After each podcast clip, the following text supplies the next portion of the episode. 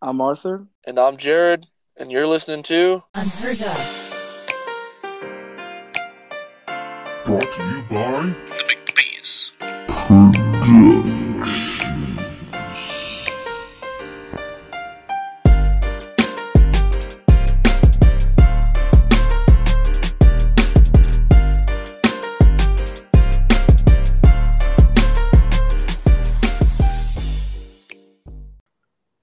Everybody, welcome back. Thanks for listening to Unheard of. You got me and Arthur here. Um, Arthur, real quick, how did your week go? My week went pretty good. I uh, actually went to Whitewater yesterday, the, uh, the water park. It was it was interesting in the in the COVID setting. Did you wear a mask at Whitewaters? Yeah, I had to wear a mask at uh, like on walkways and stuff. I got you. What about you? You know, as we discussed recently, I had been looking for a promotion at work, and I'm happy to say that for all of our listeners out there, I did get it. Nice. And for all of you six or seven followers that we have now consistently, we have a very special treat for you. We have the Thought Police on, otherwise known as Ethan and Uriel. How y'all doing today? Hey, what's poppin', Jimbo? Bro, you know I'm doing good. Anytime I can hang out with the unheard of boys, it's a good day. Nice. Welcome Hey. on. Welcome on, guys. But yep, we've got some very special stuff for you this week, so stay tuned and let's get into it. Okay, so there's this there's this meme I saw, and it says, uh, "Pick two.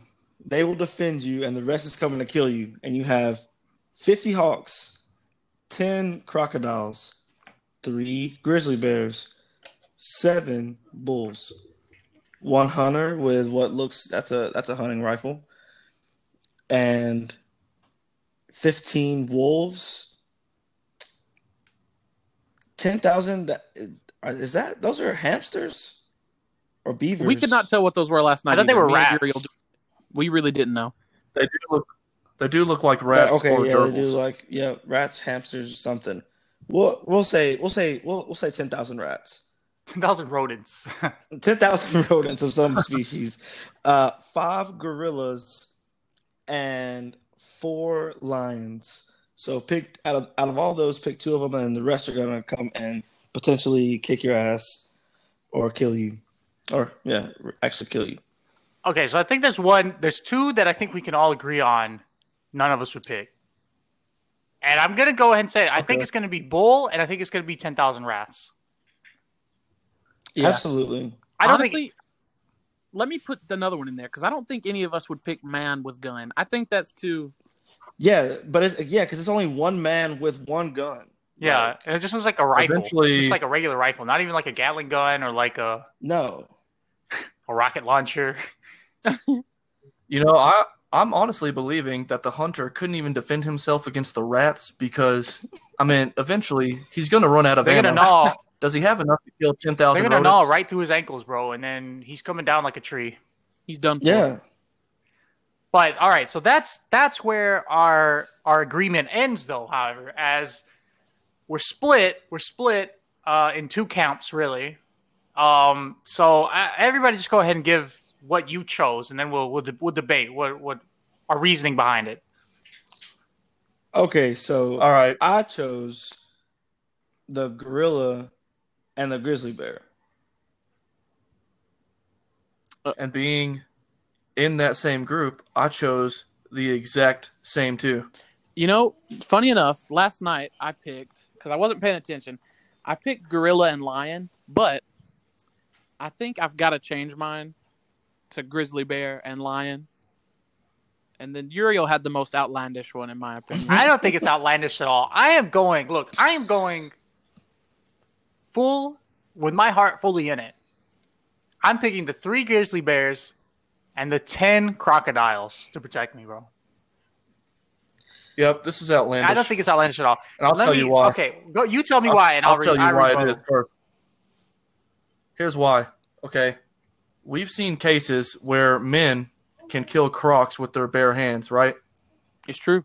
But I have not seen a case of a man killing a grizzly bear or an ape with their bare Or an hands. ape. And if a ape, if a ape or grizzly bear wants to protect you, like they think of you as their child, they'll literally do anything. Like a grizzly bear, it'll take you up the tree, get you as high as you need to be, then it'll come back down, bite you to pieces. The gorillas, they'll they'll fight anybody just for anything, period, and they won't stop until somebody's dead.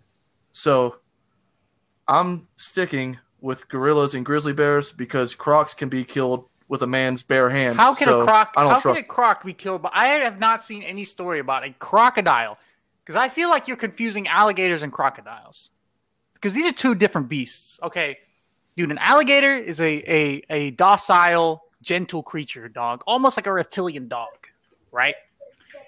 But a crocodile, a saltwater crocodile, these motherfuckers can be twenty two hundred pounds of pure reptile, bro. And they But that's the go ahead. that's the thing. They can be. What's the average? Look up the average size. That's the extreme. No, That's- that's, yeah, not. that's the the average is between 880 and 2200 pounds. That's the extreme side And how of are average. we even? First That's of the all, how are we even sure these are crocs? Those are, How are we those are even sure these are crocodiles. crocs Those are in the picture? Look, Those are crocodiles. let me just say this, okay? I never saw a show on television called The Grizzly Bear Hunter, but there was definitely a show on TV called The Crocodile Hunter. That's all I'm gonna say. but true. like in my opinion, the croc the crocodiles just don't. They might have the weight, but they don't have the. They don't have the height, you know. Like I don't They're know. 20 feet something- long. No, no, but uh, can they? Are they going to stand on their tail? I mean, look, No, they, Crocodile they, all they bites have you, those right? stubby ass legs. as soon as a crocodile gets his its mouth around you, bro, as soon as it hits you with that big old tail, the big old tail's knocking you over. The mouth, as soon as it chomps you, putting you in a death roll. You lose your arm. Look, Try and get away. You and- stand up. You lose your leg. Yeah, but well, okay, so you but you're talking about you're talking about a crocodile doing that to a human being. What is it? What is that going to do to? What are ten crocs going to do to five five gorillas? Uh, I absolutely three think crocs can kill gorilla. fifteen. All all these things coming at coming for you at once, and and all you have to defend you is ten crocs. And what did- what else did you pick? The uh the bears. Bears, yeah. Obviously, I think we're all in agreement that Look. Bear is a great choice. look, yeah, I say the listen. The bears. The is bears- are probably the toughest animals on on this on this whole thing. okay, I have clearly I have just found an article. I have also found I found articles where men have killed crocodiles with their bare hands. Let me hands. just read this off. On land, the gorilla has the upper hand in terms of speed and agility, but the crocodile has an overwhelming bite, more than four times the pressure a gorilla can produce. On land. A gorilla doesn't gonna need be to on bite. land. We're not gonna be. We're not gonna be fighting. You're you're not gonna find me in the ocean hiding from these creatures. Yeah. Look, okay. Think about it like this. And plus, it doesn't even say that your animals have to have to kill, be able to kill the other animals. It just says they have to be able to defend you. If they can shoo them away, then That's that's, fine. They don't have to fight to the death. Yeah, Just I don't. I don't away. think a gorilla is beating ten crocodiles, and there's. I don't think there's anything you can say to me that is going to make me think that five gorillas are going to boss ten crocodiles. They don't have to beat them. They just have to keep them away from me long enough to get away. Are you telling me that a gorilla would be incapable of grabbing a croc's jaws and snapping it in Yes, half? Yes, because a croc has the most powerful bite on Earth. Yo, this man Jared is literally talking about King Kong right now, bro. The only way, the only way I think anybody holds down a crocodile's mouth is if the mouth is already closed, dude. But for my crocodiles, I have trained them to never close their mouths. That's the thing. If you All can keep their mouth Hey. closed, they don't. They can't open them. We still whip Okay, you around though. But we've But I seen feel like one thing though. we've seen old Steve Irwin use his hands. Exactly. hey, where's he though? What happened to him? That was That man a got- manta ray. That man He got kinda- dusted. That man got Hey, That was a dusted manta by. ray. That was a manta Yeah, ray. You son yeah. of bitch. He got dusted by a manta ray, bro. You think he's gonna be doing anything against ten crocodiles? Okay. He probably has. No. Don't yeah, you talk about probably done it like against a hundred. Yeah. Well, too bad we can't ask him. You know what? We're not disrespecting the crocodile hunter in this conversation absolutely not. because, for one, he did not die against a crocodile. For one, and two, that man's a national treasure. a, a national treasure to Australia. we still love him.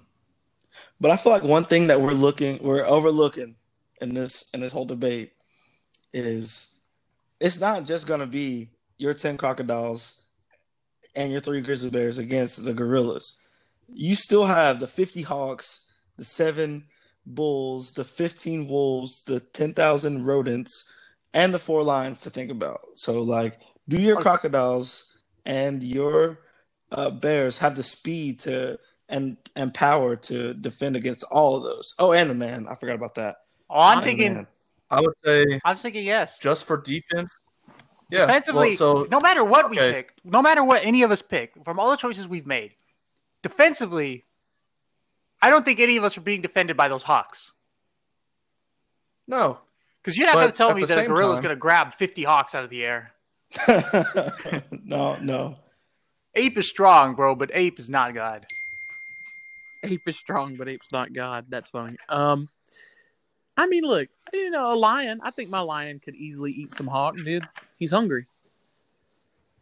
Eat some hawk. I would. I don't think lion. I would actually rather trust.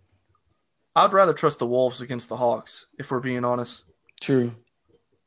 I'm gonna be honest. I I don't, don't- see the effectiveness of lions here really either. I think top three, even even if if, if I have to concede a point, I'm saying top three are grizzly, gorilla, crocs.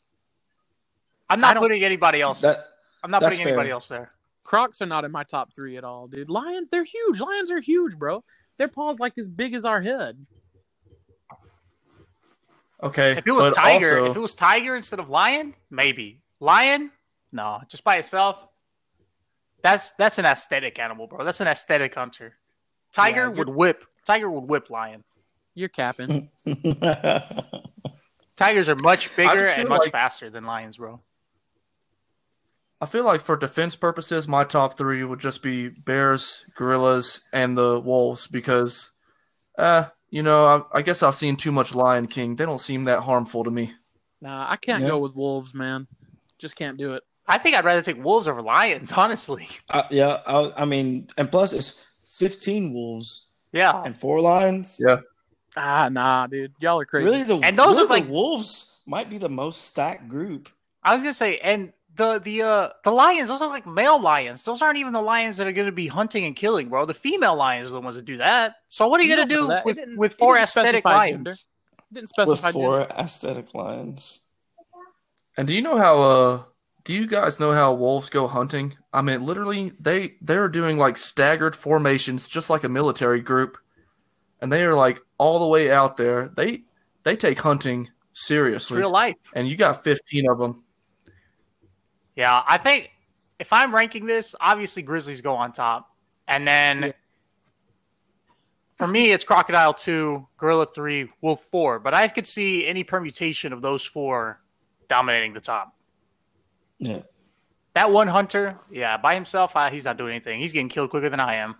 I say he's he's not doing anything to to any of these animals. I'm Yeah, taking I the think- gun, bro. I think Hunter is. I think Hunter is probably is probably the last place for me. Well, step- you- I- well, yeah, last place, even lower than the rats. If you pick the if you pick the hunter, bro, that gun, the only thing you're gonna be using for is to off yourself before the animals Yeah, kill you. Yep. Yeah, You turned that boy around, bro, and you say, "Puh." anyway.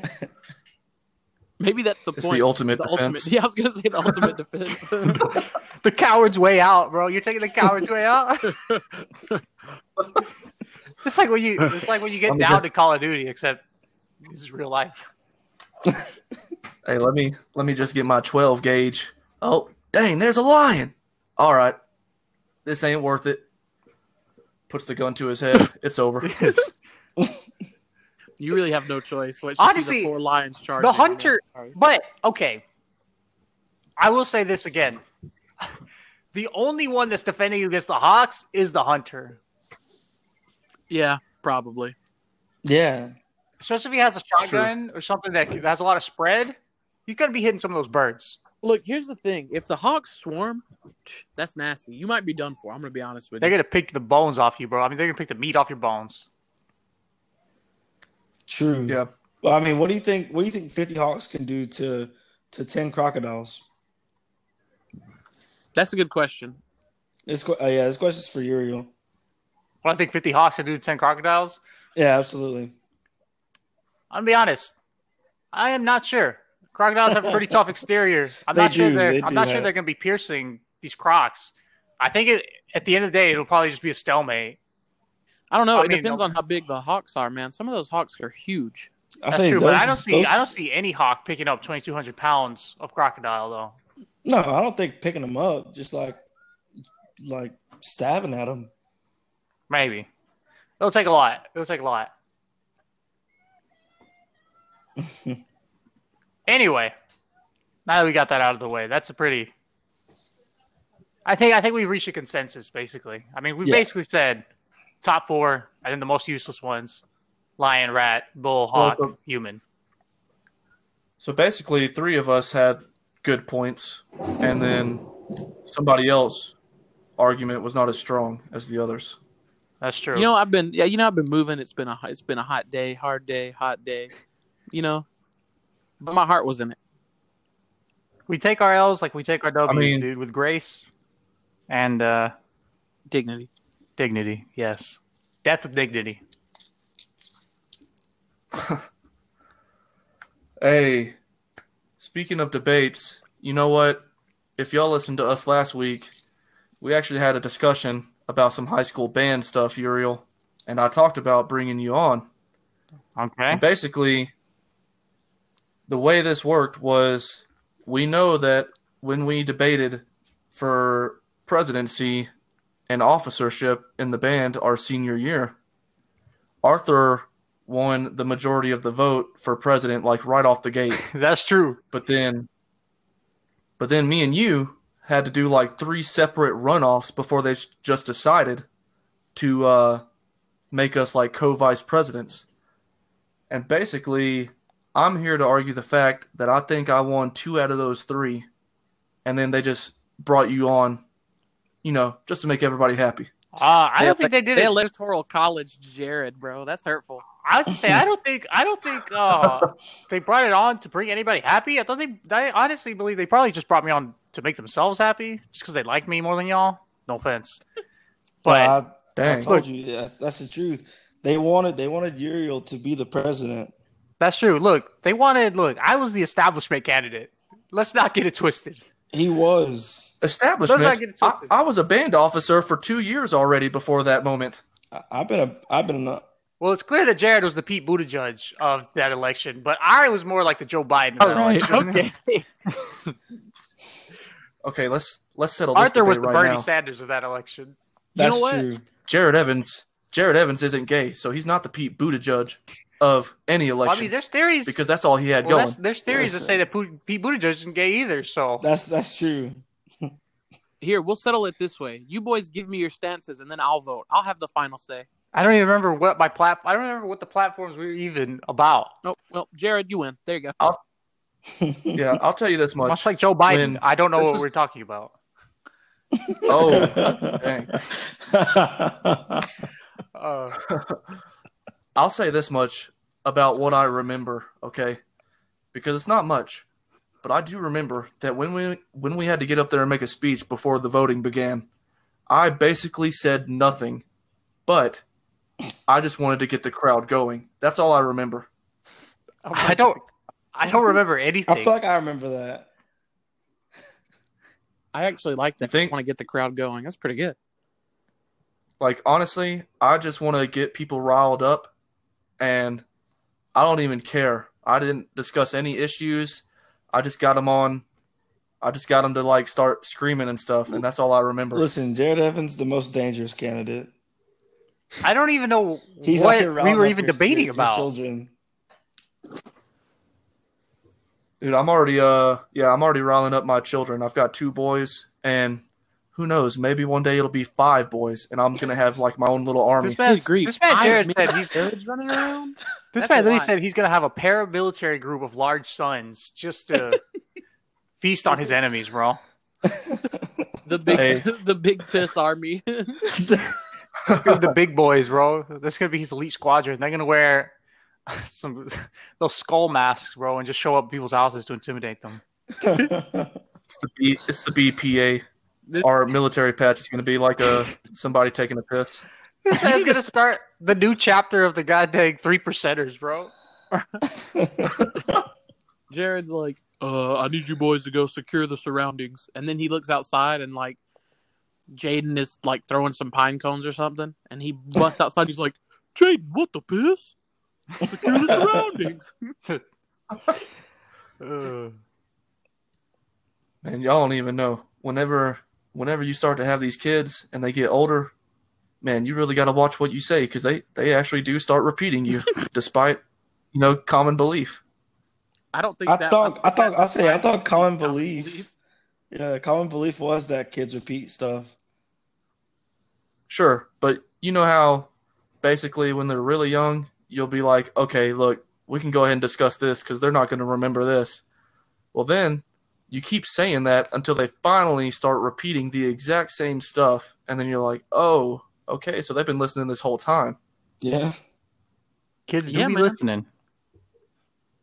And they love to pick up on the worst things. I would know because I'm a father. That's true. Okay. Dude, Okay. I I said this before. He's a father. He's a father of the bulge. Okay. Chill. look, look, look. I mean, hey. I'm not. I'm not. Even I'm just say saying. anything. I'm not even gonna say anything. If we're bringing up the past, we all heard that podcast. Okay, Hey, look, those were the old days, dude. It's a, it's a new day. He had rabies on the brain, bro. He had bulge on the brain. oh, You need to stop. oh man. Bulge on the Hey, you know what? Have you guys been uh, watching any of these movies that are just coming to platforms like uh, Palm Springs or Eurovision? I No. haven't, but I've heard Don't that it. I haven't even heard of those I've heard Palm. Springs is good. Uh, I haven't heard that much about Eurovision. I'm gonna keep it a buck. Okay. I don't even really watch that many movies, bro. I normally don't either, actually. I have movies that I like to Wait, watch, but I, there's not a lot of movies that I'm going out of my way to watch. Wait a second, Uriel. Didn't you just watch a movie about penguins? I'm still watching that movie. That movie's good, actually. Okay, oh. so it's called Penguin's Memory, right? It's called Penguin's Memories, right? so, just to explain, just to give it a bit of background on what this is. So, it's an animated movie from Japan. So, it's an anime movie, basically. And it's about Penguin. I mean, who who else would make an animation of Penguin's memories? I mean, that's true. It's about So, penguin. it's about a penguin. His name is Mike, right? His name That's is an Mike. odd name for a penguin. Okay, and Mike was he's he's basically returning from Vietnam um, because his platoon, him and uh, Al and this other penguin were, were a unit in Vietnam, bro, and they uh, they were about to leave, and then both of his his comrades Lee got murked, and it's a drama. It's a drama, so it's like him returning from war, returning from Vietnam and he's traumatized. He has PTSD, and he's trying to figure out how to readjust and come back into the world. Um, so Okay. it's really, really wild because like these penguins were the mascot for a beer company, and I, I actually do not know why they they made a beer company mascot into a Vietnamese war drama, if that makes sense. PTSD war drama. That's basically like like putting Count Chocula in a period piece about like apartheid. So like the movie is good. Like the tone of the movie is really good. It's in Japanese, so you have to find it subbed, but it's on YouTube. The whole movie's on YouTube. It's only an hour and 42 minutes long. Only. Only an hour. so, it, okay, let's discuss the uh, the difference though. So this technically isn't animation; it's anime. I mean, Anime is animation, right? yeah, they're It's a the form thing. of animation. Anime is just Japanese animation. Yeah. Here's the thing, dude. So it's an animated movie. but see, Anime. So Yeah. yeah, sure. Japanese does have regular animation too, though. but when we start discussing like a a basically war hero penguin with PTSD, that's all the characteristics of anime right Well, there. well, well, well, well. Well. The the style of the movie is more like a cartoon than an over the top kind of anime. It's a very, very like cart. So it's not like uh, it's not like Naruto or No, Dragon no, Ball no, no. Z. There's not like there's barely any action in it. Like at the beginning when they're leaving Vietnam, they get shot at, and then like a guy falls off. A, one of the penguins falls off the helicopter. Al falls off the helicopter as they're getting airlifted out, and then that's basically the, the that's all the action basically for the rest of the movie. After that, it's just somber dialogue and reflections, and it's pretty good. Anime That's makes me interesting. wild and uncomfortable. The anime style freaks me out. I mean, it's not. It's, you, it's hard to describe because it's not an anime style. You know, you would think you're just watching like, uh, like imagine watching like a Disney movie, but like, About Vietnam penguins. yeah, it's about like, yeah, yeah, basically, and how how hard one has it having PTSD coming back from uh war crimes, and like it it even shows like he the very first scene he sees um his own military chopper is just like demolishing these civilian Vietnamese penguins. Uh, and then he's like, oh, oh lord. they were innocent, you know, getting his PTSD like that, and then just getting shot at, getting actually shot. Then So, just I not mean, being able well, to this is- readjust. This is an adult, This is an adult movie, basically. but animated and about penguins. These cartoonish penguins, yeah, it's really, really good. Interesting. They like one of the, I guess, one of the most classic um, PTSD tropes scenes is, is in it, and I'm not even sure if this was a trope because I guess this came out before a lot of other things came out. Where he's like at a party, they throw him a surprise party, and everybody, You need to stop. everybody's, everybody's asking him like, "Oh, how does it feel? How many people did you kill? How many people did you kill?" And he's like, doesn't want to talk about it because obviously that's not something he's proud of. He's traumatized by the fact he had to kill and he saw his friends get killed. So, and it's a penguin, so you know. I'm gonna finish. I'm Basically- gonna finish watching it though. It's really good. Yeah. I was about to say, if we don't stop this, we're gonna have like 40 minutes of basically Japanese penguin talk coming back from Vietnam. I mean, It's interesting. It's an interesting topic. I mean, how many? mean- you don't see movies do that, do you? But do you need to see No. movies do that?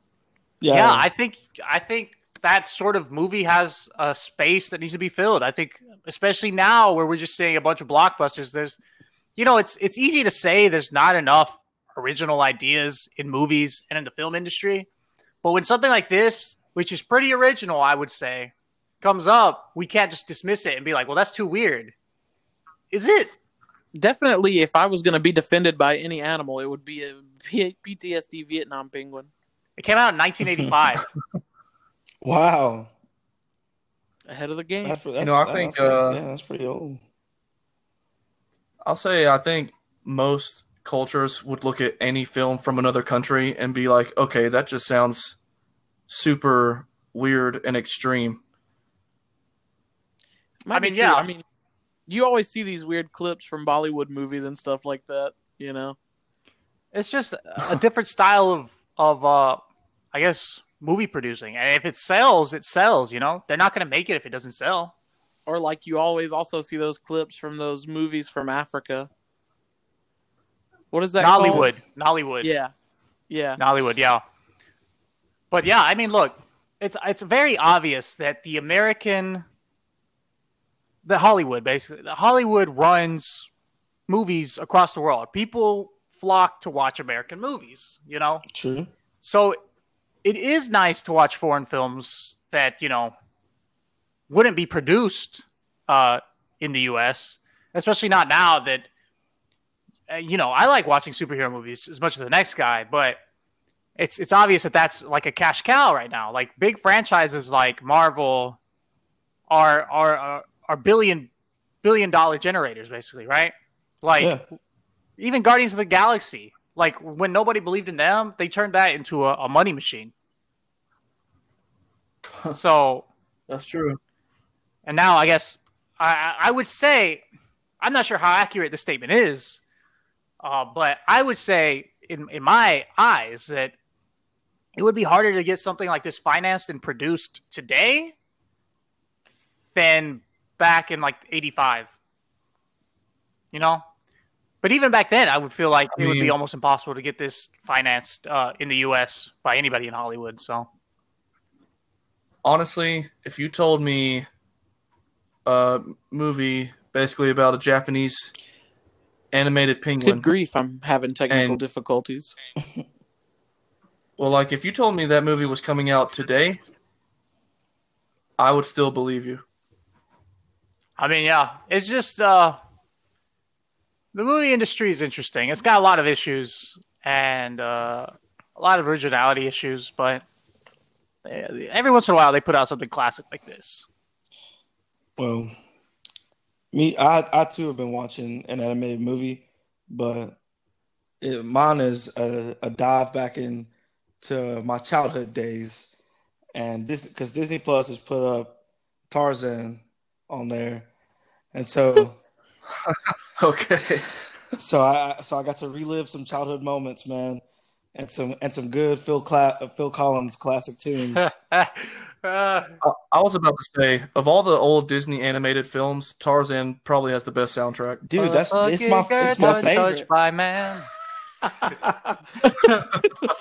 That's definitely my favorite Disney movie of all time. It's so good, man. See, I feel like I love the soundtrack, but I don't love the movie. What Like, what kind of yeah, okay, problems so- could you have with this movie? I, I like the movie, but I don't. I don't like when the they kill movie. Kurt see, Okay, you yeah. got to get where they're coming from, right? So basically, like when Ethan says he doesn't like the movie, think about the context because it's not really mentioned sometimes. Basically, all those other gorillas are females. Kerchak is the father to all those animals, but they make it want to seem like only him and uh, God, what's his mother's name? Kala, the dude. gorilla. Kala, yeah. Basically, they try to make it look like they were the only couple, but they traveled in a herd full of women, and Kerchak was the only male. That's true, and it kind of makes me uncomfortable that once Kerchak died, it was kind of Tarzan's responsibility to pipe all those gorillas. So there's there's other there's other male gorillas in the group. Two of uh, Uh, yeah, two but of T- they're Tarzan's children. friends. They're children. Two of Tarzan's friends are uh are male, and he grew Which up ones? with them. The ones that uh, like when Tarzan was was uh grabbing the elephant hair, and uh, Tur- he was with Terk and the other two gorillas. Those those were boys, and then he grew up with the with Yeah, but them. they were they were children at the time. yeah, they were I'm children talking about but the actual dynamics of the group. I don't know. Look, dude, I like Tarzan you guys are reading too much into that. Terk is a girl, though. Terk is a girl, I, but I'm, Yeah. I'm Yeah. saying, like, I, I don't, I don't think, I don't think Kerchak was out here piping all the. He wasn't, he wasn't donating, donating his, uh, his seed like that. Oh, he definitely was. I think he might have been. I think he was. Damn. I didn't even realize there was a Tarzan live action movie. I that one just kind of just kind of skipped that one, I guess. I heard it Oh, was That's very good. I want to see it though. I haven't seen it. Okay, I've actually seen it. You're talking about the one with uh, Margot Robbie. Margot Robbie was in that. Yeah, because they've got that Skarsgård brother, not the one who played Pennywise. yeah, yeah. but the other I guy- knew it was a Skarsgård in there. He play, who played Tarzan. Yeah. Um, but yes, I've seen it, and it's actually it's not that bad as far as live action Tarzan goes. Um, I mean, you'd get a, you'd get a kick out of it, but it's really not a terrible movie. I mean, I don't know. Like like we said earlier, I just don't watch that many movies. Me so neither. It has to really if I if I feel like I want to watch. I'm probably gonna you watch know? New Candyman. That looks good. Yo, the new Candyman Yeah, is that's- going to be game changing, bro. I'm just calling it now. I love that. I love Candyman, so it's going to be so good. That's gonna be good. And then there's something else. I don't remember what it was now, and I can't remember it. But there's something else I wanted to watch. It's coming out later this year. I think I sent y'all a link to it on Twitter like a few months ago, but I can't remember what it is now. But I mean, sure. there's not really any movies coming out right now because I mean, there's a there's a drought. You know, no no movie theaters, and uh, I don't think there's going to be movie theaters open for a hot minute. And even if they are, I don't think people are going to be going to them for a hot minute. I I mean, now they're open now, man. Still like in town and stuff, but they're showing like you know Jurassic Park and like um Star Yeah. Wars. I think they're I think they're showing Dirty Dancing too. Yeah. Oh well. see? Ah, All right. Yeah, so y'all are talking about y'all are talking about small town theater in Georgia though, right? Like where I'm at in old Colorado, I've got like the AMC, They ain't got and a small town Cinemark. theaters in Colorado, bro. yeah, like both of which are not open, and I'm pissed because I love the movies. I want to go back. You gonna sit? Yeah. Now in theaters, I don't think they're going to be open for a long time. I mean, look. So, so y'all know how Tenet was recently delayed again, and yeah. AMC AMC pushed back their date to mid August, and they basically said this time, they said, "Hey, we're not uh, delaying it again. Theaters and studios need to get used to the new normal, and we can't go bankrupt. So, whatever happens, AMC is opening in August from their latest statement, which could change again, obviously, but this one seemed pretty stern. yeah, it was looking like AMC's going bankrupt. I hate to be the I bearer mean- of bad news, but I I feel like there'll still be I a, a lot of theater. a lot of people that still go to the mo- like will go back to the movies uh, once they open. It's uh especially especially amongst the people who already don't care to wear masks and masks and things like that. Like uh it- it's just gonna it's gonna be a, it's gonna be a lot of people there. I feel like Yeah, but all the uh, know, good luck. all the major chains like AMC, Regal, and Cinemark, they all said that if you're not wearing a face mask inside the premises, they'll kick you out. Like you can only take it off when you're watching the movie and like eating popcorn. Dude, everybody knows that the coronavirus doesn't spread when you're watching a movie. That's true. It hides like a coward it Yeah. is. It's a it's it doesn't coronavirus doesn't like the smell of uh of buttered popcorn. it ain't butter. Uh, That's why I always, I always should have keep a stick on me when I go chill. This man says, "You know, I keep that thing on me. It's all uh, melted from his body heat. Butter. I mean- melted. All that butter. melted butter in your pocket." know, He's got a container of I Land know that I like. This man just gets really bad acne on just one part of his thigh from where the butter seeped into his pores. Hey, I just know that I like the movies, right? You know, so yeah. hey, if you're at risk for getting COVID, don't go. But I would like to go back. I mean, I like I mean, going to the movie. if you're at risk if you're at risk for dying from covid right but it seems like everybody's going to come into contact with it eventually so i'm like hey i just want to go back to the movies I mean, everybody's I mean, at risk of dying from COVID. that wasn't right? a definite, but the policy choices have been made, have made it a definite at this point. i mean right right so i'm saying i'm saying the reaction was bad it could have been better If you're an American, you're probably going to get it. If you're living in another civilized part of the world, the chances are much lower. True. I mean, hey, I would not disagree with that statement, but I don't believe that like China only had eighty thousand cases. It doesn't matter if you believe it now because we've blasted through that. No, I'm I'm sure we're I'm sure we're still blasting. Like even if they're not testing as much as we are, I don't think they just had like eighty thousand. I mean, I know we're gonna we're probably gonna be the complete leader of all this thing when it's over. Literally, China yesterday had like 50 new cases in their mainland.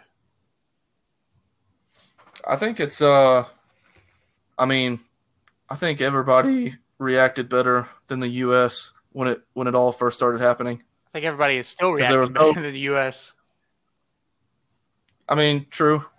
Like I said, you know, before we can get into it if we want to, and I'll, I'll talk about H1N1, but when there were 61 million cases of that in the U.S. back in 09, nobody seemed to care about social distancing or closing down anything.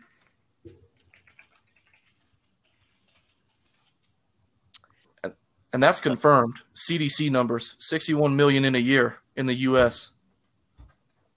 Damn. You're right. I do remember that. I don't really remember what was going on though, because we were literally like, what, like 14? I didn't Yeah, care. I was true. like, whatever. But I'm saying like we were all going to school then, and nobody was saying anything about it. Like we were still having pep rallies. Nobody was wearing a mask. I mean, I don't know, dude. This is all too conspiracy for me. I don't like to buy the hype. You know, By the hype. I mean, the okay, conspiracy. conspiracy of what though? There's literally an H1N1 vaccine the same year, though. That's Yeah, true. sure. And yet we still had 61 million cases in a year. So It which feels like- conspiracies? Here's the thing, though. Here's the thing.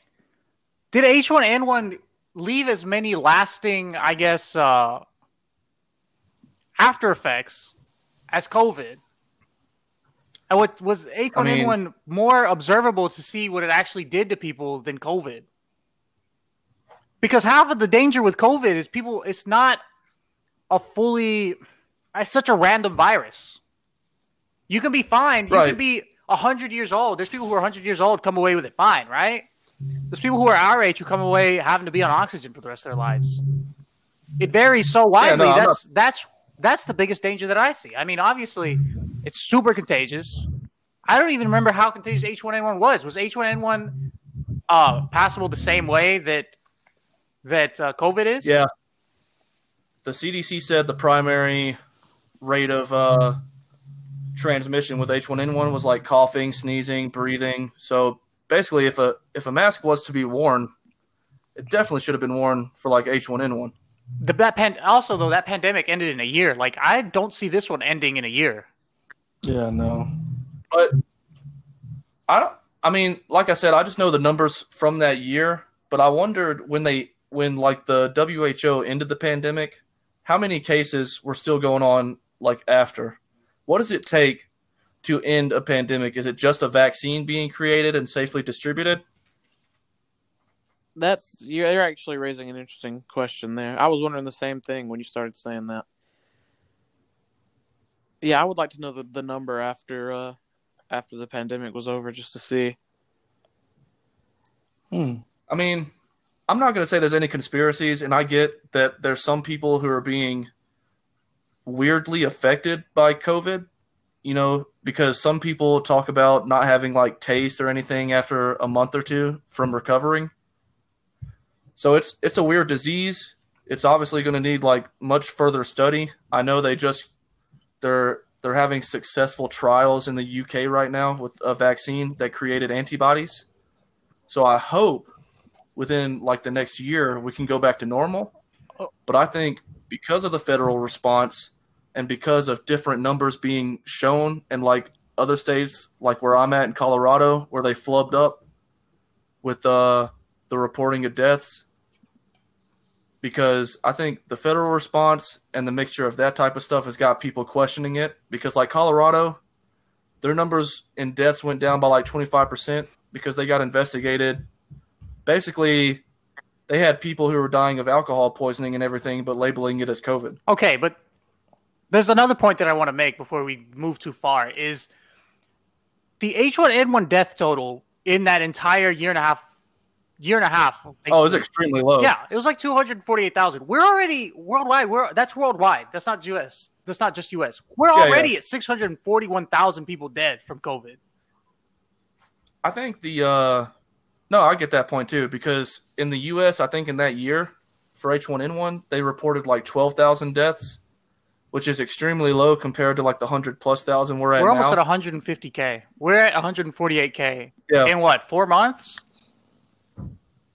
uh yeah yeah So I, I I, when they talk about it I was gonna say like the hospitalization rate is or well so the hospitalization rate was more than double with h1n1 but more people are dying from this so i guess those numbers don't make sense to me I was gonna say I don't think I I wouldn't even I don't see how they can be compared at this point because it's clear that one got under control really fast and this one is ravaging right now. So right but I wonder. so no you go ahead i'll i'll, I'll I was just gonna say, I wonder what what what led to that one being under control so quick. It felt like like even when that hit though, from what I remember, it felt like people were just better. Even though we didn't do the whole social distancing thing and mask, it felt like people were better prepared for it. If that makes any sense at all. We, But is it we probably had. Is it under response. control if we if we had 61 million cases in a year? Because I don't even know if COVID will get that in a year here. They'll definitely get more Yeah, you're deaths. So, Yeah, I'll say it's got more deaths. Thing. so it's looking like it's a deadlier disease. Yeah. True. Yeah. No, I'm not arguing that point. Not at all. So I mean, but that would make more sense just- for them to want more precautions. If it's deadlier, if it's projected Yeah, to kill more with less I'm- cases, then it would make sense So I to me to want social distancing and masks in that case. Yeah, yeah, I'm not arguing the masks or even social distancing. Basically, what I'm trying to say is comparing it to like the last pandemic, like H1N1. What does it take for us to return to normal? Because even after we get a vaccine, people are still going to die from this. But are we get are we just going to live life like normal after a vaccine is developed? That's a good What do question. you- do- are you guys going to get the vaccine when it's developed? Yeah. The fuck? Yeah, Yeah. most likely. Yeah, me too. I mean, I've just seen a lot of people saying, you know, Dude, the anti-vaxxer mask slipped off Ethan for a second. He put it right back on. He said, "Oh yeah, yeah, yeah, yeah, yeah, me too. Yeah, of course." no, I mean, I've just seen, you know, a lot of people couldn't. I won't get the vaccine, and I don't understand why. It's the people. It's weird too because it's the people who don't. Okay, so they don't want to social distance. They don't want to wear masks. They want everything to be open, but they don't want the vaccine. Like these four beliefs just are not compatible with each other. If unless unless the end goal is as Death. many people get it, and you know, it's, yeah, uh, unless that's the end goal to get as many people infected and to get as many people, unfortunately, uh, dead as possible. But like, I don't know. That just that worldview it just Well- doesn't make sense. Let's just say this to justify that view, right? Not not that view of not getting the vaccine or anything else. But how many of those same people if schools told them that hey, in order to get your child back in school, they have to get the vaccine. How many of those same people are going to take them to get that vaccine right away? Probably yeah, none of them, probably. honestly. Well, because You don't think so? Because I'm thinking see, I said, see, he said none. in my head, I'm thinking these are the these are the um these are the hard right MAGA types. They don't like public schools anyway. They want to see everything. Like I, I'm going to be 100 percent real. This may be this may sound conspiratorial, but I'm just going to say it. Okay, so the way I'm looking at this public schools reopening, right? The, there's Okay. there's two ways to look at it, I guess, from the actions they're taking. The way number one is either way, they basically win. No matter what happens here, um, hard the hard right wins because on one end, we say we reopen schools and then things do kind of get out of control and like um, cases just spike again. Like, but basically everywhere, everywhere the schools are open, cases spike again. Okay, well they got that. If we don't reopen schools, confidence in our public school system goes down even more, and then we they, they kind of get an avenue with which to destroy public schooling, if that makes sense. They can't. They will. They will defund uh, if if we give them the opportunity. You know. So we're in a we're in a we're between a rock and a hard place on that right now. I don't have a I would actually I would argue that the like the hard MAGA people are, are the ones that need public school the most. well they need it the most, but they hate it the most. yeah, you know? but they don't understand that. everybody and here's the thing that's really insidious about it is like these are just avenues to to to, to funnel money from from public schools to private schools and charter schools which you know i don't know your you guys views on charter schools but in my eyes charter schools are not the answer and they're they're only an alternative because our public schools have been hurt so much by defunding and just a, a constant attacks on public education by conservatives and the right for the past what 60 years. So we're slipping Agreed. we're I mean- slipping and it's uncomfortable watch because I, I don't know the answer obviously and I just I don't know. I would just to backpedal a little bit. I I would say we all kind of have the same views when it comes to like the botched response of the government when it comes to COVID. But I just know that just me being locked up at home out here in Colorado, uh, I would love for life to get back to normal. I think yeah, I think No we all would. And Yeah, Fact. yeah. For I would sure. me and Arthur would be at work. Yeah, I say. I know for a fact that Jared is getting beaten by his large sons, dude, and that's why he wants to get that. so he can leave the house. Yeah, Jared's like, Jared's like, wants go to school. Stop beat my ass. No. fun, fun fact: I've had to go to work every day, so Oh, He's like, it's the only solace I get where I'm not beaten. do you get like? It's like, are you like pretty secluded in your office? Are you seeing a lot of people? uh, there? no, not really. I even interact with like construction crews, so They make you wear masks. yeah. I mean, I think only in office spaces. That like makes if sense. I'm in the construction site, I don't have to. that makes sense. That makes sense. Being outside, you can take a few steps back more. But Well, they also say so if we're going to talk about the response, right? Didn't so didn't scientists and you know the researchers on this basically say that things like vitamin D and the sun have a hand in kind of killing this thing almost instantly, but yet California, you know, their cases keep spiking every day despite continually being locked down.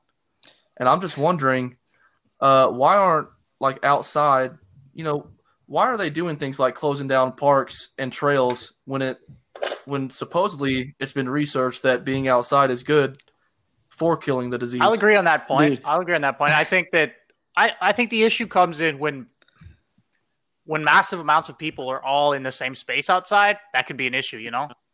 I think Yeah. that's what it is. Yeah, I thought, Jared, I thought you were gonna say, uh, you know, vitamin D and the sun were good at killing it, but California's cases keep spiking despite them being called the Sunshine State.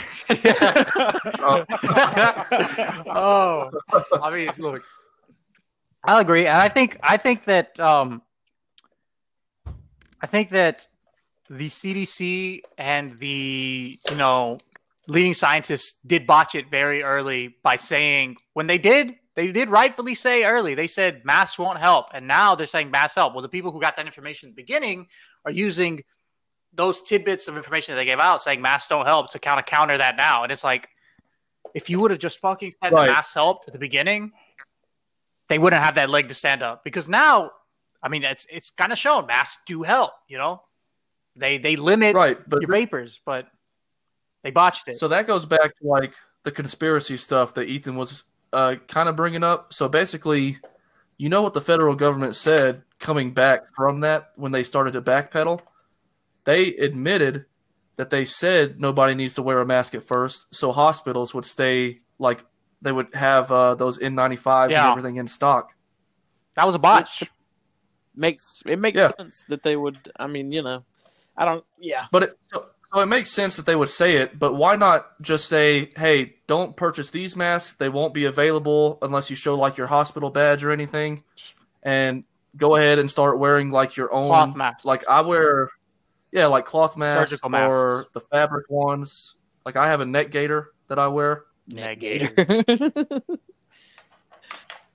It, it's comfortable, man. It's it's it's like the only mask I would uh I would wear because I can't breathe for 8 hours a day and all the other ones they've given me. and all these masks that I have that I've tried are all just uncomfortable, and I've just decided, you know, I guess just better get used to it for a while. Dude, I'm gonna buy you a net gator, Ethan. I I like the Ain't that cloth big dog? masks. Dude, I'm gonna get you a Ghost of Tsushima mask. Yo, Bet, dude. Hey, give me I one. bet. That would be sick. That would be sick. If I could find them, Close to all hey, Shima.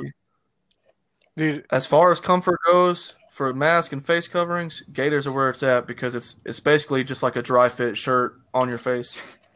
I actually think I do have one of those. Uh, um, I just never wear it.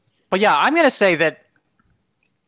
I there's when when I'm saying that the government has failed, I'm not saying that only only conservatives have failed because I think liberals have failed us and Democrats have failed us tremendously um, in this time of need. I honestly, I only see one man who, and this this may I've lost a lot of favor for this man, but I will give him the due where it is due.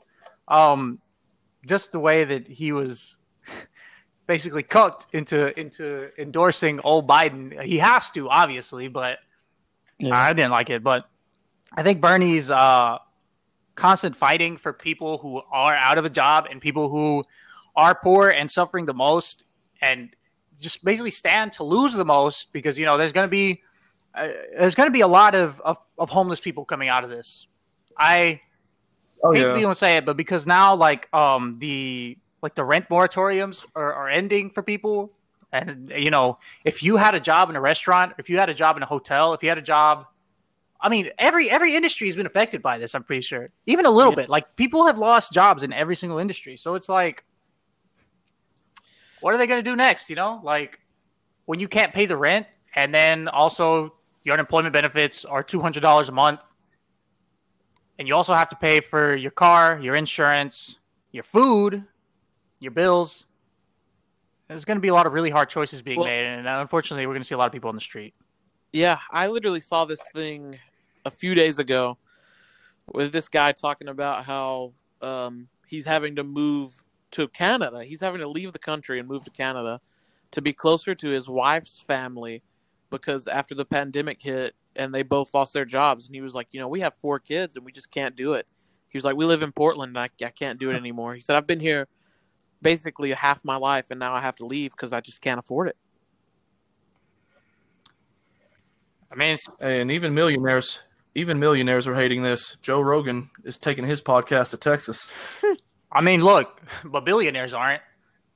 Oh they're yeah, hell no. No. Look how much money they've made You off our what? backs in this short amount of time. Just I was about to say, you want to talk about conspiracy? Like Walmart and Amazon banked so much money off of this pandemic because they got the, you know, obviously Amazon's online, but like Walmart, man, all those small businesses that had to close and Walmart's just like staying open the entire time. it, it's at the end of the day, it's class warfare. It's it's the upper class taking every opportunity that they can to pound us out. Even during a pandemic, it doesn't stop for them. It's it's going to be them taking an opportunity, every opportunity to to take as much from us as they can during these times. If that makes sense, you know, it sounds a bit. Yeah.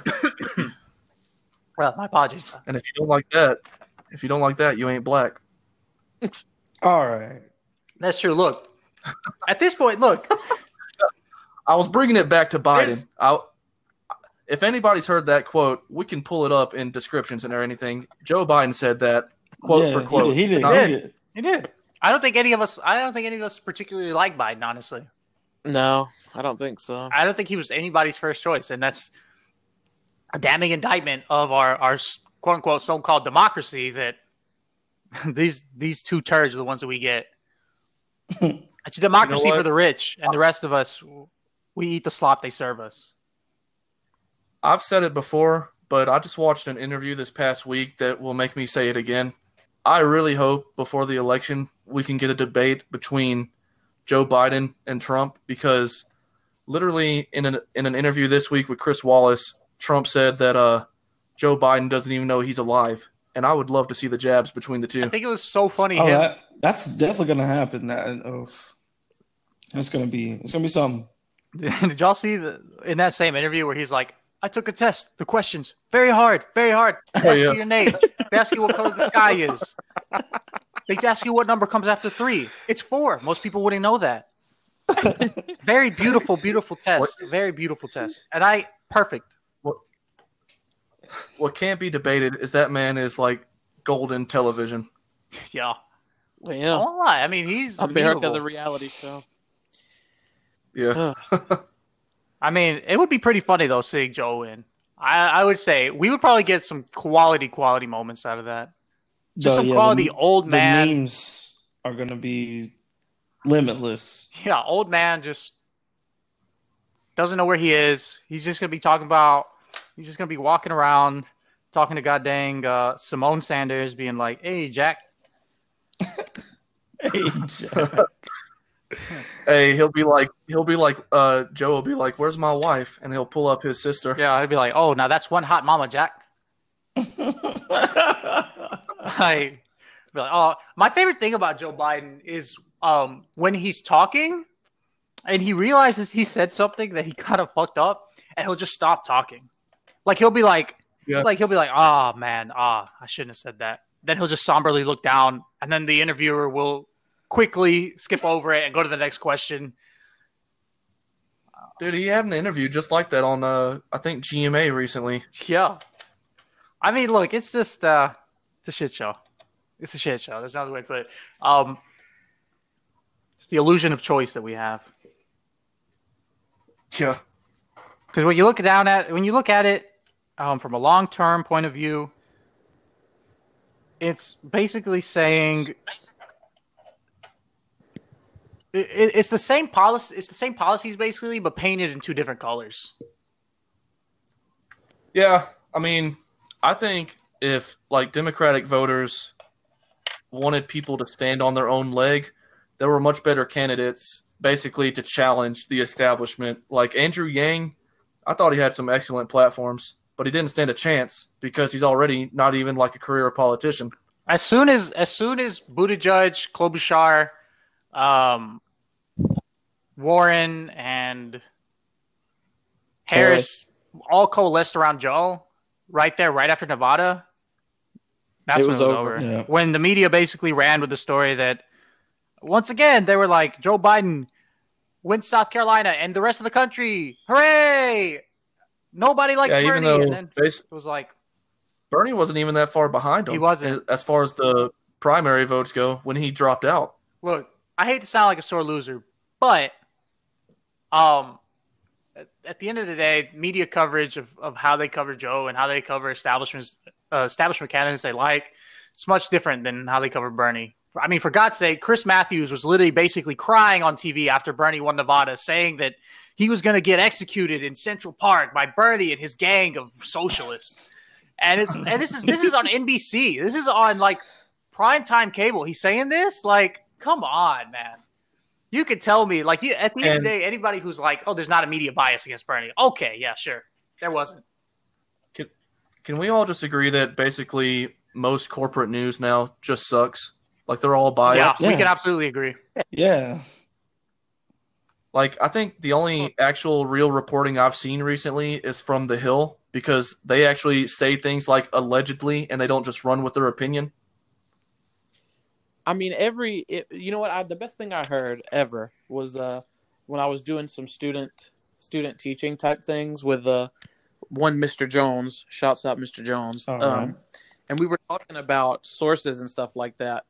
And Mr. Jones said for something to be considered news automatically makes it bias. And I think that's one of the best things you could probably say about news. I think that uh, my favorite independent journalists are, for a while, it was The Intercept, but I keep reading about these things where apparently The Intercept, everybody who leaks um, like news to The Intercept, all their sources end up in federal prison.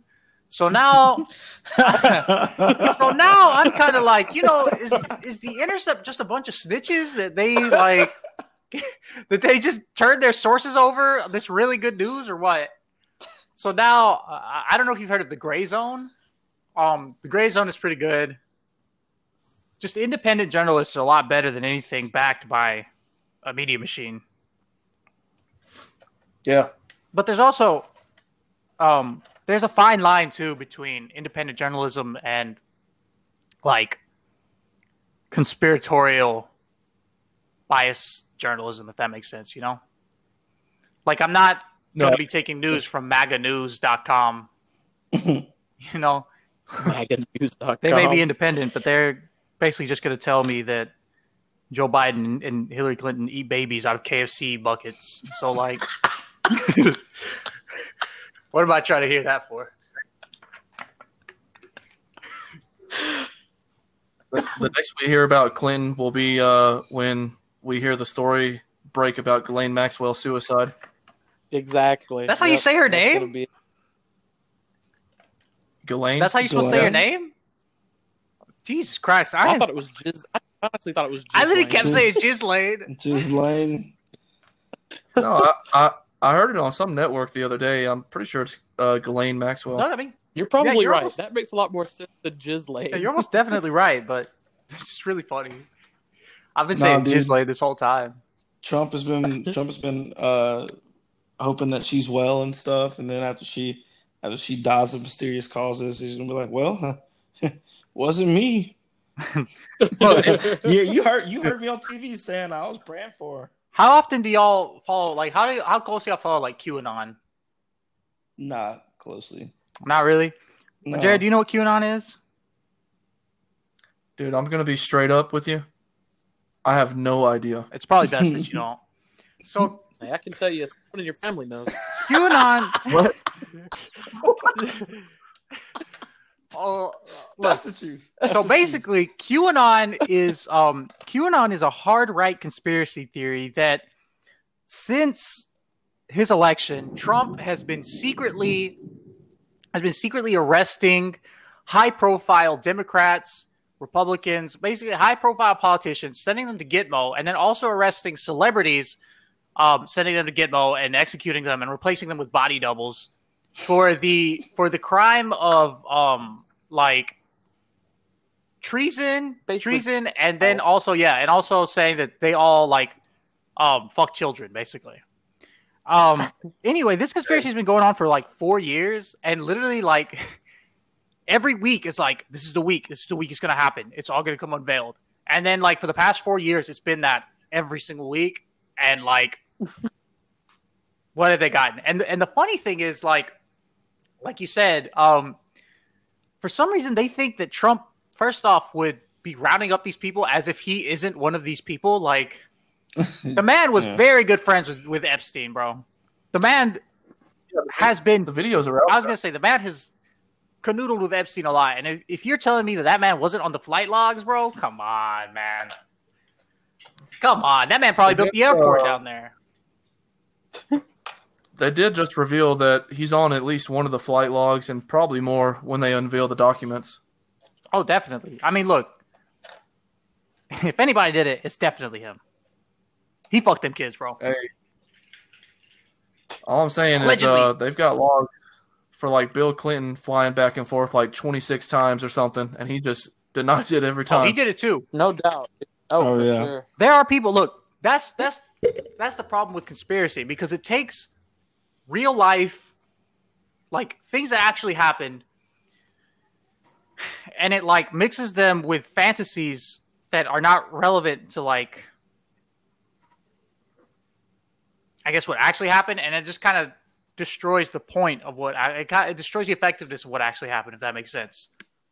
Didn't um Epstein literally have like a weird painting of Bill Clinton in his like house or something like that? Yeah, I think he did. It was like him in a dress. Really? Dress, yeah. like here's the thing all right the people who who um uh, we I have to say, we have to say allegedly because we don't want to get caught by Alan Dershowitz. We don't got to get we don't want Dershowitz to sue us, uh, us four time small time podcast boys. Um, None of the stories you hear on this podcast are true. Disclaimer. That's true. These are all allegations. But the people who I, I pretty sure like it, it it would be kind of dumb to think that there aren't very powerful people who are in with Epstein doing that kind of stuff. There obviously are. But when you say people like John Legend was one of them, like, come on. You're telling me that Tom Hanks was one of them? Sure. Like people who are not on the same echelon of power, if that makes sense. Like Yeah. people like Trump, people like Clinton, people like Dershowitz. Yeah, they went in on that shit, you know, allegedly. Smaller, like Hey, I- no name people who, I mean, even Elon Musk had a picture with uh, Epstein or, or Ghislaine. Yeah. So, you know, I mean, you never know. Allegedly. I mean, look, we we know that people, powerful people, are involved in those types of conspiracies, right? Because, like I said, uh, like a week ago, I think when we talked about it, Arthur, um, there's no way that Facebook's already claiming this Wayfair story to be false, and there's there's there's reason and cause for an investigation in that story, and yet nothing's happening. Well, okay. The Wayfair story, I think that one's a bunch of bullshit, and I think that's just a classic redirect. I don't think the Wayfair story has any basis in reality, for being honest. Oh, I'm yeah, just that- saying. That was a little much for me too. That one was I was like, mm, I don't know. But is it not enough for a fourteen thousand dollar storage cabinet to be named after missing children to not at least be investigated a little? I mean, that was weird for sure, but like also, I mean, I don't know. the thing So- is, that too, seems too, that seems too like obvious. it's too out in the open, is what I'm saying. Like, these people don't have to hide it like that when they don't have to hide it at all. People just don't, like, with Epstein, right? That was out in the open. You know, that was out in the open. They didn't have to go behind like we're gonna name a cabinet uh, online on this furniture website and make it seventeen thousand dollars. Like that kind of that kind of transaction wouldn't be happening on the open web like that. You know, especially not on a publicly traded company whose books can be looked at. You know, like Wayfair.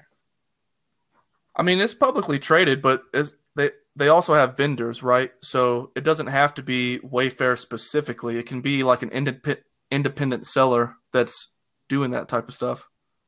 I just I, the risk would be too high for them, is what I'm saying. Like that would be like that's some like dark web shit, you know? Or that's like the, there's Yeah. channels. I there's obviously channels that you would have to go through to, and it just just doesn't make sense to Like- me. I'm not agreeing. I mean, I'm not disagreeing with the basis of both your claims. I'm just saying that something like that, like the authorities need to at least make a comment saying, "Yeah, we're going to investigate it," and then after like a week or say, you know, there's no such basis to the claims, right? I mean, I guess I I can see what you're saying. Yeah, but uh, That's true. I mean, I guess it it wouldn't hurt anything if they looked into it. I guess. Yeah. It wouldn't hurt them to just be like, oh yeah, this was all bullshit. This is why. Because it could be easily explained away, is what I'm saying. You know. Right, and that's what I'm saying. Like, so why didn't actual authorities ever say anything about it? When it just gets like swept under the rug, that's what makes you question conspiracies like that.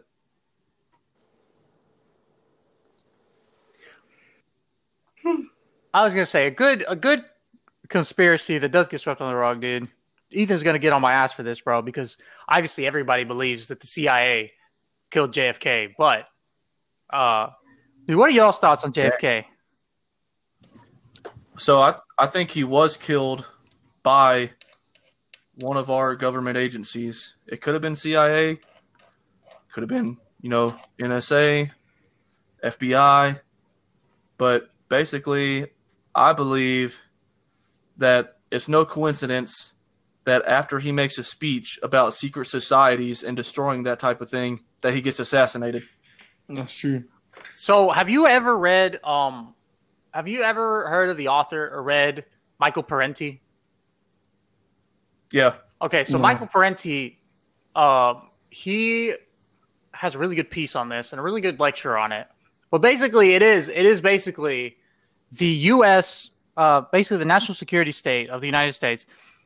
Okay, so just to preface this, so when you're talking about conspiracies with the national security apparatus, basically, when you're talking about conspiracies with any any sort of like FBI, CIA, any sort of security state agency, it's not really a conspiracy if most of these things are proven true. You know, if most of these things are are actual plans that actually happened.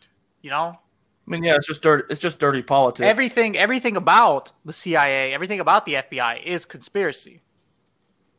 If if that makes sense. So basically, he did make that point. He did make. and I'm glad you brought that point up about. Um, he did talk about the secret societies and stuff. It's because you know, uh, because he refused to go all out against Cuba, and then refusing to escalate the ground war in Vietnam. But basically, the, the, the argument Parenti makes is that to people who dismiss this series of events as just conspiracy is kind of doing a disservice to yourself and even doing a disservice to your country because this is like these are documented facts, you know. yeah, But yeah, But I, mean, don't don't you think that shortly after JFK's assassination, that's when everybody really started questioning the country? I mean, yeah, 'Cause I mean they killed Right in the seventies and eighties, that's when scandals started happening more. Like, uh, you know, Richard Nixon, and then he was pardoned like almost immediately after his resignation. I mean, look, the the I think that's probably when presidents lost the handle on the CIA, the FBI, all of that. You know, if that makes sense. The national security state is a state within a state. They're their own. They they control themselves. There's nobody that's going to rein them in. They have to be basically at this point dissolved or, or something, you know, allegedly. But Allegedly. I to say that so they don't run after me. But some of the some of the uh, Arthur, I'll send you a link if you want. But it's it's just a really quick short read. It's only like I don't know a few scrolls down, but he lays down some really really good evidence talking about how um, Lee Harvey Oswald, how basically he was groomed into being the fall guy for Okay. basically his entire career of being a Marine. Um, so like it, it's some really good points. It's like witnesses when he was a Marine. It's like he was an he was a horrible shot first off, and then after like let me see after a certain year he just mysteriously went from like normal guy to like extreme russophile and extreme soviet uh, sympathizer and for some reason they didn't kick him out of the military for that even though back then if you even had an inkling of being a pinko they would give you the axe i mean you would be you'd be blacklisted True. right so they were like, for some reason, like he very outwardly proclaimed all of this, and nothing happened. And then he he defected to the USSR. This is one of the most damning things. He defected to the USSR, right? And he got married there, and then he gave up. He went to the embassy and he gave up his citizenship, gave up his passport. But then after a few years, he comes back to the embassy. He wants to come back, and they immediately, no questions asked, give him back his passport. They let him back in the U.S and they let his wife in too, who at the time his wife was a member of this communist youth organization when she was growing up, which the immigration law at the time says that ha- if you were part of that, you were automatically like disqualified from becoming a U.S. citizen. You're you were automatically disqualified from immigrating to the U.S. No questions asked. They let her in too, right? As soon as he gets back, he moves to like New Orleans, right? And he starts up a, a chapter of um, it's like this. It was this organization that was was advocating for Cuba, like fair play for Cuba, but he's the only member. He's only he never tries to recruit anybody else. He's the only member ever. And then he contacts the um, National Communist Party and I think it was like the National Workers Party, but like these two parties never spoke to each other. So like anybody who knew anything about the left at the time would have known to only be in contact with one because these parties do not share the same interests. So basically, it's saying that he put on this performance to make it look like he was a, a Soviet sympathizer. So when the time came to do the job, they could just pin it on him and be like, "Oh, this guy was just this guy was just an extreme deranged Soviet lover who killed our president." If that makes sense. I haven't even gone into the fact that you know the the bullets shot the angle. First off, the angle that he would have had to taken to get a shot on JFK. First off, he was a bad shot.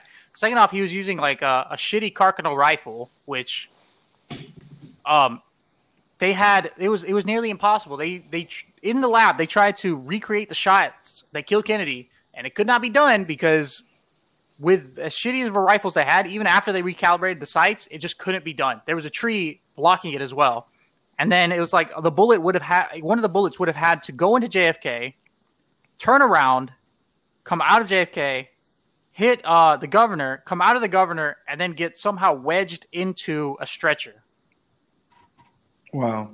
So Hey, there's a ton of evidence saying why it didn't happen the way that the official commission says it happened. well, like if you've seen that video of basically JFK's head getting blown off, you uh, there there's no other evidence. Nobody needs to see anything to know that that shot was not from like 300 meters away.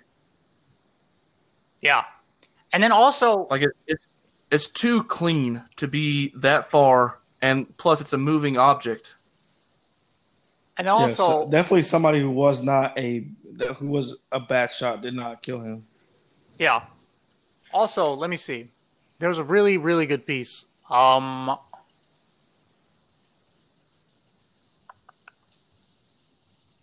one second. And this man Uriel stays on his conspiracies, bro. I don't stay on them. Hey, I don't. I, there's a lot that I don't believe, but when it comes to the CIA, I believe almost every conspiracy about the CIA because those motherfuckers are just vile. They'll literally kill hundreds of thousands of people and destroy nations, prosperous nations, to make a point. Bro, You know, Uriel's Allegedly. all killed now just for literally saying this. But uh, yeah, allegedly, No, allegedly. Lola, what are you doing? He's talking about things that people already know, so they won't come back for this. Now, if you uncover something big right now, Yeah. Be sure I'm not here to hear it. I was gonna say, look, Yeah. here's a good paragraph that, that, that comes out of this um, piece. It says, "We are asked to believe that only three shots were fired, when in fact six bullets were noted. One that entered the president's throat and remained in his body. They hit him in that thrusty, bro. The second extracted from Governor Connolly, Connolly's thigh. A third discovered on the stretcher. A fourth found in fragments in the limousine. A fifth that missed the president's car by a wide margin, hitting the curb, according to several witnesses, and wounding onlooker James Thomas Tagg on his face. And then a sixth found in the grass by Dallas police directly across from where the president's vehicle had passed. So, like, hmm. it just it doesn't add up. The cover up was probably better than the actual crime, honestly. I mean, yeah, but I think everybody really knows that JFK's was from within because basically, uh, like, yeah, not not only was he talking about secret societies and stuff, but he was challenging his own government. Like, literally, everybody was telling him to go to war with Cuba, right? But he was trying to avoid like nuclear warfare. Thank God he didn't. Yeah, no, thank God. I mean, Any any president that takes us out of wars, gets us reduces uh, the conflicts that the empire gets into is, is good in my is good in my eyes. Unfortunately, I don't think there's any presidents like that. So I mean, yeah, I don't, I don't know what the big thing is anymore. I'm just talking from like being in myself. There's a lot of conflicts that I honestly see no reason for us being in all across the nation. I mean, the globe. you're right. I don't think there's one that Right. we need to be in. Yeah. I mean, do you guys know that the U.S. has a military presence in like 218 countries? Yeah, Yeah, Yeah, uh, that's true. Oh, the other day. Too much for me. Yeah, I hate this world police idea. It's weird and get yeah. That's true. I mean, look, right now the U.S. is doing. I, I don't know if y'all would agree with this, but this is just from what I've been observing. The U.S. is doing everything it can to bait a war with China at this point. They want a war with China so fucking bad, and they kind of want to do everything to get it, or at least stoke tensions with China as high as they can get them. Yeah, I kind of uh, I mean, I kind of think so. Yeah. I'm gonna keep it real, dog. Everybody thinks that. Everybody thinks that uh, we would steamroll China, but man, I don't know. I don't know about that one. Well, so the only problem I have now is I think the the whole globe needs to assess who everybody is, right? So obviously we're one of the nation like the globe superpowers and you've got Russia, you've got China.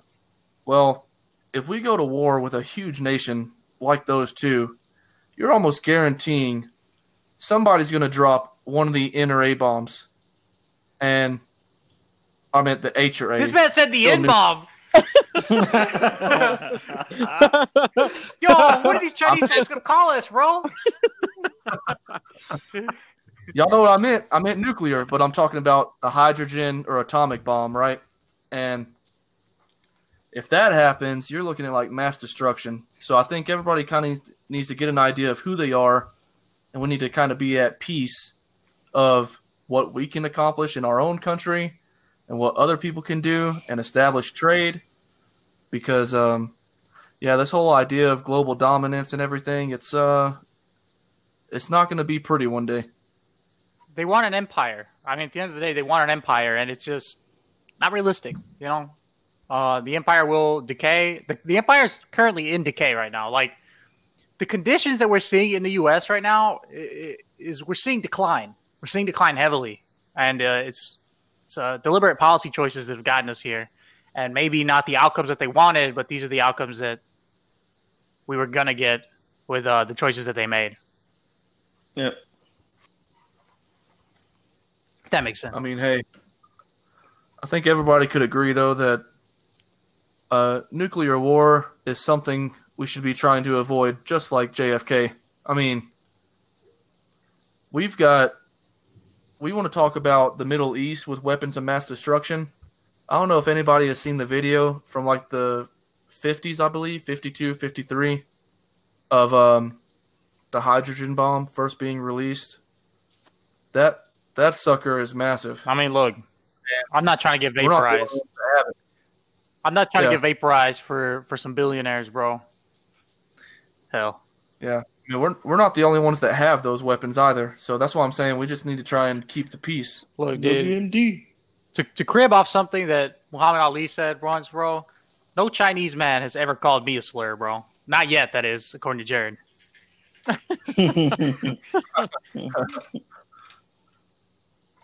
Look, no Chinese man made me poor, bro. That's true. Hey, Yeah.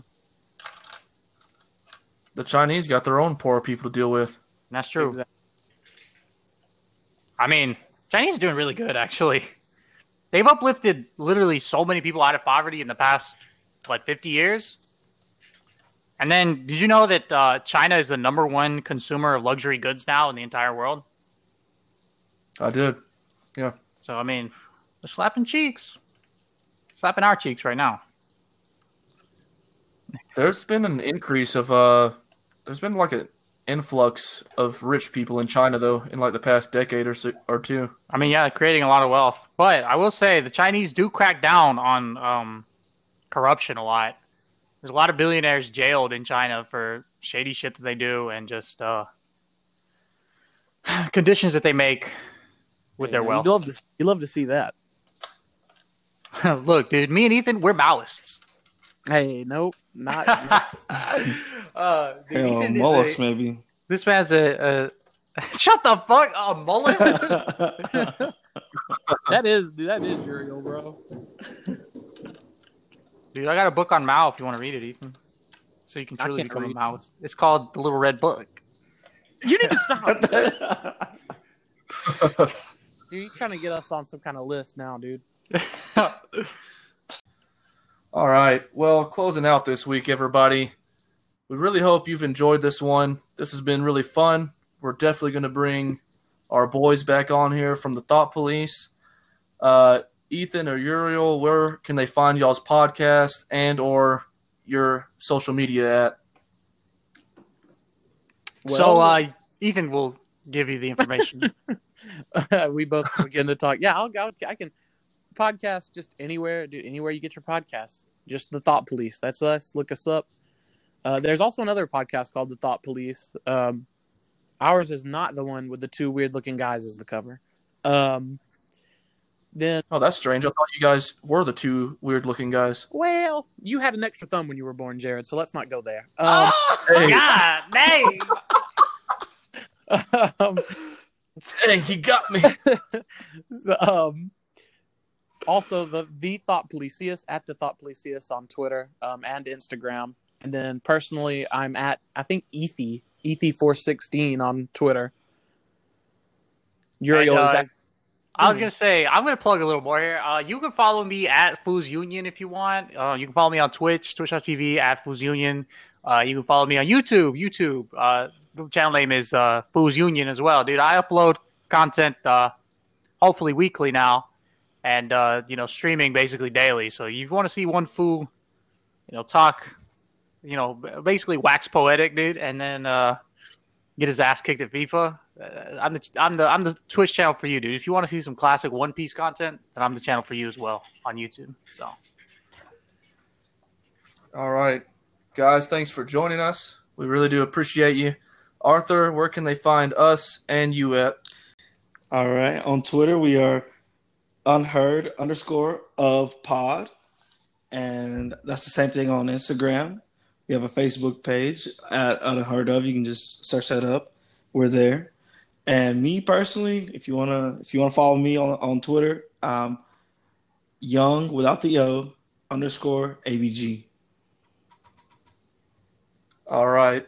And like we've said before, time and time again, we really appreciate all of you listeners out there. We really hope you enjoy this one. We're definitely going to be bringing these guys back on for more fun topics in the future. And with that being said, We hope you enjoyed this week of Unheard of. And once again, I'm Jared. And I'm Arthur. And thanks for listening to Unheard of. Brought to you by The Big Bees. Good.